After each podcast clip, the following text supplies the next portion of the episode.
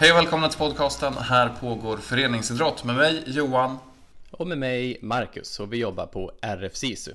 Och den här veckan har vi återigen besök av Jennifer ifrån Stockholm. Välkommen hit Jennifer! Tack snälla! Du har ju spelat in ett lite speciellt avsnitt den här veckan för att själva intervju, nej okej, inte intervjuföremålet kanske, men, eh, men eh, den som står i centrum är ju inte en människa utan en hund.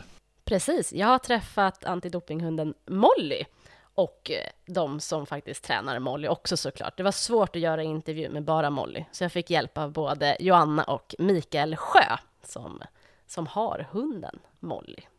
Just det. Kan du berätta lite kort om vem Molly är? Molly är eh, världens eh, första och enda, än så länge, dopinghund. Alltså hon eh, jobb, hon ägs av RF, men det är Joanna och Mikael Sjö som tränar henne till, till vardags. Då.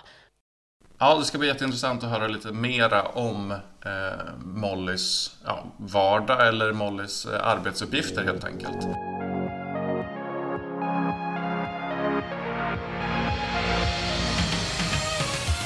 Hej och välkommen till podden Här pågår föreningsidrott.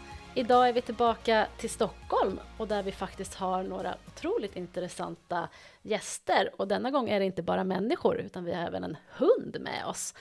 Vi har Joanna och Mikael Sjö som äger den enda och första dopinghunden Molly. Välkomna! Tack! Tackar! Jag tänker att ni får presentera er själva och Molly, lite vad, vad ni gör och vilka ni är. Ja, till att börja med så, ja, det är Mikael här, det är väl bara en liten lätt korrigering där. Det är, det är faktiskt eh, Riksidrottsförbundet via Svensk Antidoping som eh, äger Molly. Och eh, vi är eh, hundförare och fodervärdar åt eh, Molly sedan några år tillbaka. Och jag själv har hållit på med antidopingarbetet i över 25 år eh, som dopingkontrollfunktionär i, i Sverige. Och eh, i mitt civila liv så jag arbetar jag som läkare. Och jag har jobbat inom Svensk Antidoping i 23 år då som dopingansvarig, dopingkontrollansvarig. Eh, och eh, sedan tre år tillbaka då så har jag en tjänst där jag arbetar med Molly och också utför dopingkontroller. Och vem är Molly då? ja, Molly är en eh, sex år gammal springerspaniel som ursprungligen kommer från Nordirland. Ehm, hon hittades av eh, danska militären var det va? Som... Ja, det var sådana som söker, så att det, det finns ju människor som åker runt och söker ämnen, alltså det man kallar hundämnen, hundar som är lämpliga för polis, tullväsendet, andra delar av rättsväsendet och sånt, för att de är lämpliga för vissa uppdrag och, och den, då hamnade Molly i Danmark. Man visste att eh, tullen då hade fått en, en, en förfrågan eh, genom Svensk Antidoping då att, eh, att hitta en hund som var lämplig för sök. Och, och det var via Svensk Antidoping som man tänkte till att, att eh, hundar kan ju söka narkotika väldigt duktiga på det. Då kan de väl söka dopingpreparat också. Och det var väl så det startade.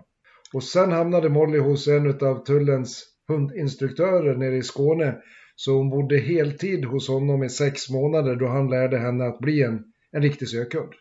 Ja, just det. Vad spännande också, som jag sa inledningsvis, att hon faktiskt är den enda i världen. Vet man något mer om, om det faktiskt är på tal om att det ska bli fler? För det här har väl ändå varit ganska lyckat om jag förstår det rätt?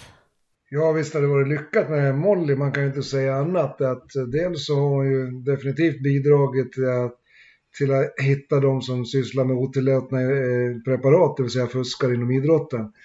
Och eh, sen har ju Molly en annan del och, och, alltså när man kommer till en dopingkontroll, det är ju, alltså det är ju en, en del som en idrottsövare ska gå igenom, men det är ju alltid liksom en, det blir alltid en anspänning när man ska lämna ett prov oavsett om man, även om man vet att man är oskyldig så att säga. Men när Molly kommer och så har vi upptäckt att hon hon blir en, en, en länk från idrottsutövarna och Svensk Antidoping, för även många mer yngre idrottsutövare kommer att eh, diskutera med oss och prata med oss och, och, då vill man först ta med Molly och sen kommer diskussionerna igång så att säga. Där har Molly varit banbrytande. Ja, vi når ut mycket bättre till idrottarna och speciellt de yngre som Mikael sa, då, att, att eh, de vill gärna komma fram och klappa Molly och ta kort på henne och vi får igång en dialog och vi kan svara på frågor och informera på ett helt annat sätt än vad vi gjorde tidigare. Så eh, där, där är en fantastisk, eh, hon har ju många fördelar Molly så att säga. Det är ju inte bara det liksom att hon är upptäckande och avslöjande utan eh, hon har flera eh, arbetsområden om vi uttrycker det så som vi kanske inte förstod från början men eh, Molly-delen växer mer och mer skulle jag säga. Och som svar på din fråga, eh, i nuläget så, så eh, så tror jag Molly räcker i Sverige, men vi vet ju att andra länder håller på och tittar på en, en liknande hund. Men man ska veta att det är, alltså en, en sökhund ska då genomgå 18 olika punkter för att bli godkänd som sökhund. Och ja, det är svårt att få tag på hundar som klarar alla de här testerna som ska genomföras. Så eh, Svensk Antidoping hade tur att vi fick tag på Molly i rätt tid. Tack eh, Svensk Antidoping tänkte jag säga ja. till idrotten framförallt. Men intressant det där du sa Johanna om just det här med att hon inte bara ska söka eller ska hitta på, utan att det faktiskt är att man kan skapa dialog också, framförallt bland de yngre, för det är egentligen det idrottsrörelsen vill stå för också, det förebyggande arbetet. Absolut, och det är där vi märker att där gör hon stor skillnad, för vi kan liksom både förebygga och avskräcka eh, de som bör avskräckas. Perfekt. Men då undrar jag, och jag tänker också alla våra lyssnare, hur går en sån här dopingkontroll till? Ja, alltså vi kommer ju till en anläggning med Molly då och eh, presenterar oss precis som vanligt och identifierar oss med de legitimationer vi har och, och eh, berättar då att vi kommer att göra ett hundsök. Och så att hundsöket gör vi för att så att säga förfina urvalet för att, eh, eh att kalla så att säga, lämpliga individer för dopingtest. Och, och, har vi då så att säga, eller Molly hittar någonting som, som vi tycker är misstänkt eller intressant, eh, då fullföljer vi då så att säga den delen med att även göra en, en eh, dopingtest på den individen. Molly kan ju också hitta substanser i skåp och eh, även kanske i papperskorgar och sånt och då rapporterar vi det inom, eh, till vår utredningsenhet inom Svensk Antidoping som, som tar den delen för vidare utredning.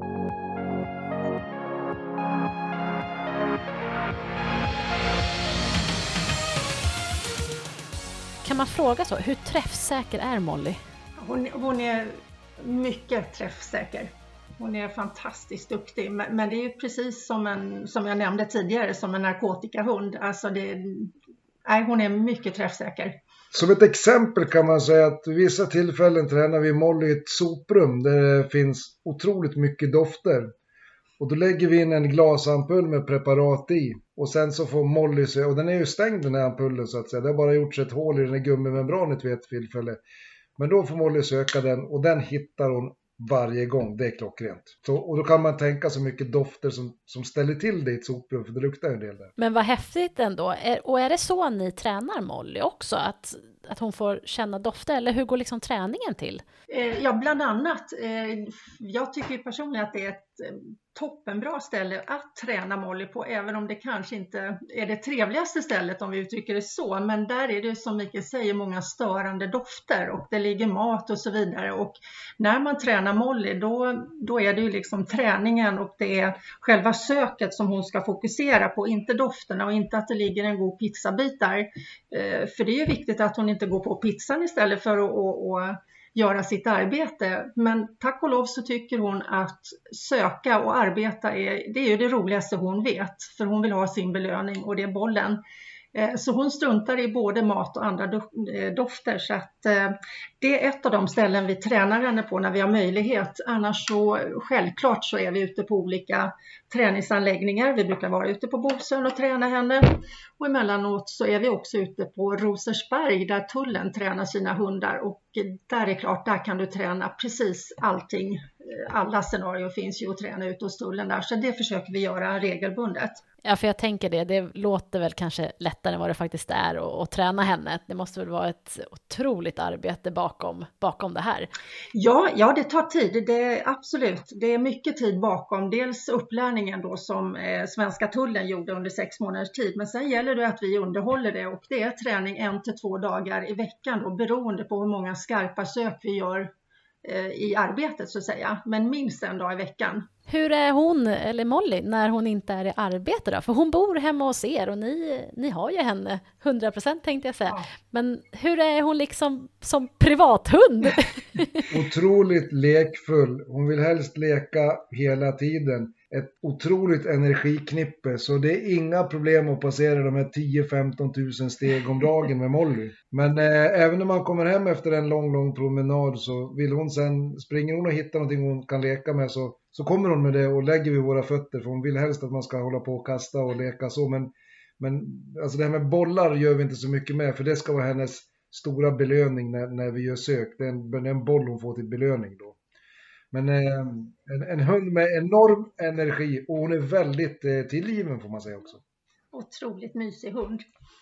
Men det är också, för att återkoppla till det du sa med träningen där, eh, träningsdagar eller om vi har arbetsdagar med Molly, då gäller det att inte leka med Molly, utan då är det lite kortare promenader och så vidare så att hon lägger energin på rätt ställe så att säga. Men lediga dagar, då krävs det nästan att vi busar och leker med henne och ja, men inte arbetsdagar och inte träningsdagar. Då får man försöka anpassa hela den dagen efter hennes eh, arbete. För man kanske inte förstår, när en hund söker så blir de väldigt trötta efteråt. Så man kan inte, alltså man får göra det i, det, det är ungefär som för en idrottare. De kör liksom hårt en stund, så får man vila en stund och så kör man igång igen. Och, och, och när man har, om man är med på ett, ett livesök med Molly så hör man när hon slår på det jag kallar turbonosen när hon verkligen sniffar intensivt för att få in större mängder av dofter för att kunna säkerställa var preparat ligger. Så att eh, när man har gjort några sådana eh, eh, sök så då behöver hon vila. Det förstår man ju. Det tänker jag om du framförallt jämför sig med idrottare. Man vet ju när man själv tar ut sig till max, då måste man vila ett tag. Jag tänkte också på det du sa Mikael, det här med om att eh, när hon söker och när hon faktiskt känner doften av det. Visst är det så, eller det här får ni utveckla, men om hon luktar i ett skåp och hittar någonting i ett skåp är en sak. Men om en person faktiskt har tagit eller har något preparat i kroppen, kan Molly känna det? Ja, alltså, jag vill, ja det, det kan hon. Och man kan ju tänka sig att de här exkretionsprodukterna som vi har, jag menar det kommer ut substanser ur urin, det kommer också ut över svett. Och jag menar hundar, det finns ju hundar som kan känna när en person som har diabetes börjar bli lågt i blodsocker eller människor som har Eh, epilepsi där de kan liksom förespå ett anfall. Och man pratar nu om till och med hundar som kan detektera cancer. Så att om man skulle vilja köra det så, så är svaret definitivt ja. Men nu har ju vi valt att eh, från, från eh, Svenska Antidoping att inte ännu göra sådana sök. Och eh, sen får man se hur det här utvecklas i framtiden.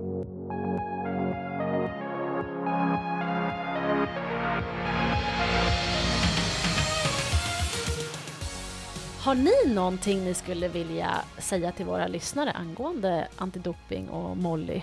Ja, en sak jag skulle vilja säga och framförallt då till de som sitter i, i våra eh, svenska eh, olika specialidrottsförbund att eh, en del förbund beställer ju lite extra dopingkontroller men man måste veta att idag kan man även beställa så att Molly kommer och är med. Så att den eh, möjligheten finns så att vi kan exponera Molly inom fler idrotter och på fler ställen än på de vi bara dyker upp så att säga helt oannonserade. Just det, och då hade ni någon hemsida man kunde gå in på, eller hur? Om man ville veta mer eller läsa mer kanske?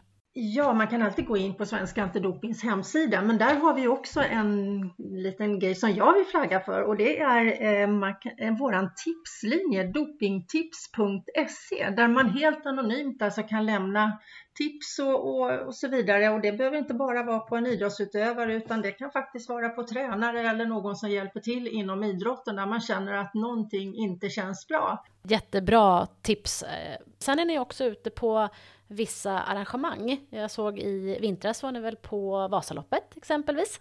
Det stämmer. Vi var där under flera dagar så vi var på allt från Blåbärsloppet för de allra yngsta och då blir ju vår roll självklart mer att, att utbilda och svara på frågor och, och så vidare till eh, Stora Vasaloppet på söndagen som gick där. Eh, och det är klart att då blir det ju mer sök relaterat som vi gör. Men också som jag nämnde tidigare att Molly fyller ju flera funktioner där att vara förebyggande, upptäckande, avslöjande men också avskräckande då för kanske någon eller några.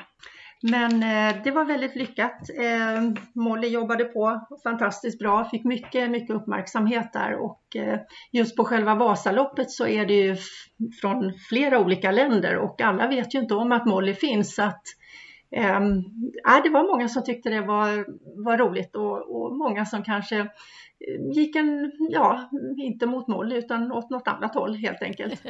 ja, vad häftigt att hon har som sagt mycket eller många användningsområden. Tusen tack för att jag har fått en lite mer inblick i ert arbete och också fått träffa er två, Molly.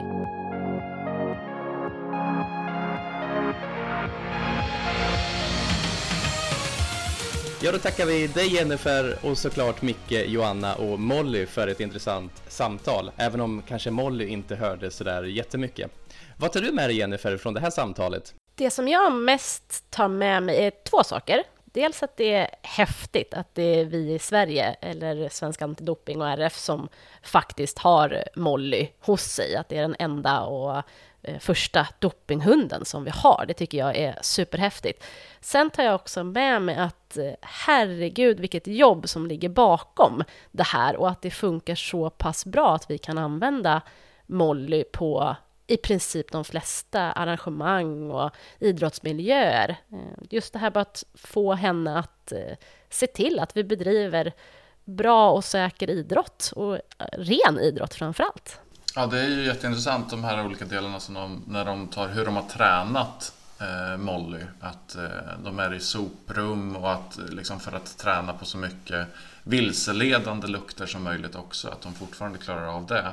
Eh, så det känns som att det är ett, ett ruggigt jobb och ett väldigt, väldigt bra verktyg att ha såklart. Eh, framförallt kanske när man är eh, ja, nere på anläggningar där det kan förekomma mycket preparat så är det ju en, jätte, ehm, en jättetillgång såklart. Ja, och också som, eh, som vi nämner att Molly blir ju också en kanske inte helt avskräckande, men det blir ju på något vis att hon synliggör att hon är ju hon är också väldigt gullig när hon kommer, att man kan faktiskt utbilda våra, våra aktiva samtidigt som vi bedriver bra eh, Eh, antidopingarbete, vilket jag tror i längre loppet också just för det här förebyggande arbetet, att vi får, får stopp på oren idrott. Nej men precis, och antidoping är ju ett ämne som vi har tacklat på ett par olika sätt i den här podden tidigare.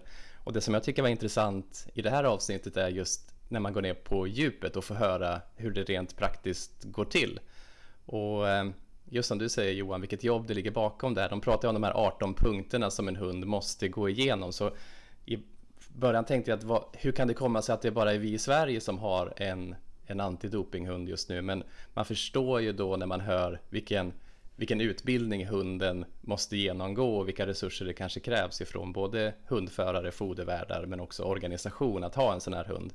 Men som det verkar så har det ju väldigt goda effekter, inte bara att hitta idrottare som tar otillåtna preparat utan också preventiva åtgärder. Ja precis och dessutom den uppmärksamhet som faktiskt eh, som Molly faktiskt har fått i media också. Att det har blivit ett sätt att lyfta antidopingfrågan och förhoppningsvis någonting, förhoppningsvis någonting som även kan leva kvar eh, efter att nyhetens behag har klingat ut. Jag tycker också att det är så häftigt på något vis att Sverige ligger i framkant, för Molly är ju också känd internationellt. Eh, söker man på henne på internet exempel så får man ju upp hur mycket som helst också. Mm. Eh, och för er klubbar, eh, egentligen inom alla idrotter, så eh, är det också värt att nämna att eh, på Ehm, RFs hemsida, eh, antidoping eh, och deras antidopingarbete så finns det två stycken EU-utbildningar som man kan gå som idrottsförening. Eh, de heter Ren vinnare och Vaccinera klubben där den ena då vänder sig till en hel förening och Ren vinnare vänder sig till aktiva. Och det här är ett jättebra sätt att känna sig trygg de där gångerna när Molly faktiskt kommer emot en. Att jag vet vad jag har gjort och jag känner mig trygg i min förening, att det inte finns några problem. Så det är ett, eh, ett jättebra tips att eh, för alla föreningar egentligen, framförallt de med elitverksamhet, att genomgå de här utbildningarna för att se till så att man är trygg i sitt arbete kring antidopingfrågan. Och vi har väl också på de flesta distrikt en sakkunnig inom, inom antidoping. Så vill man veta mer eller bara höra av sig så, så skickar man ett mejl till, till sakkunniga inom antidoping.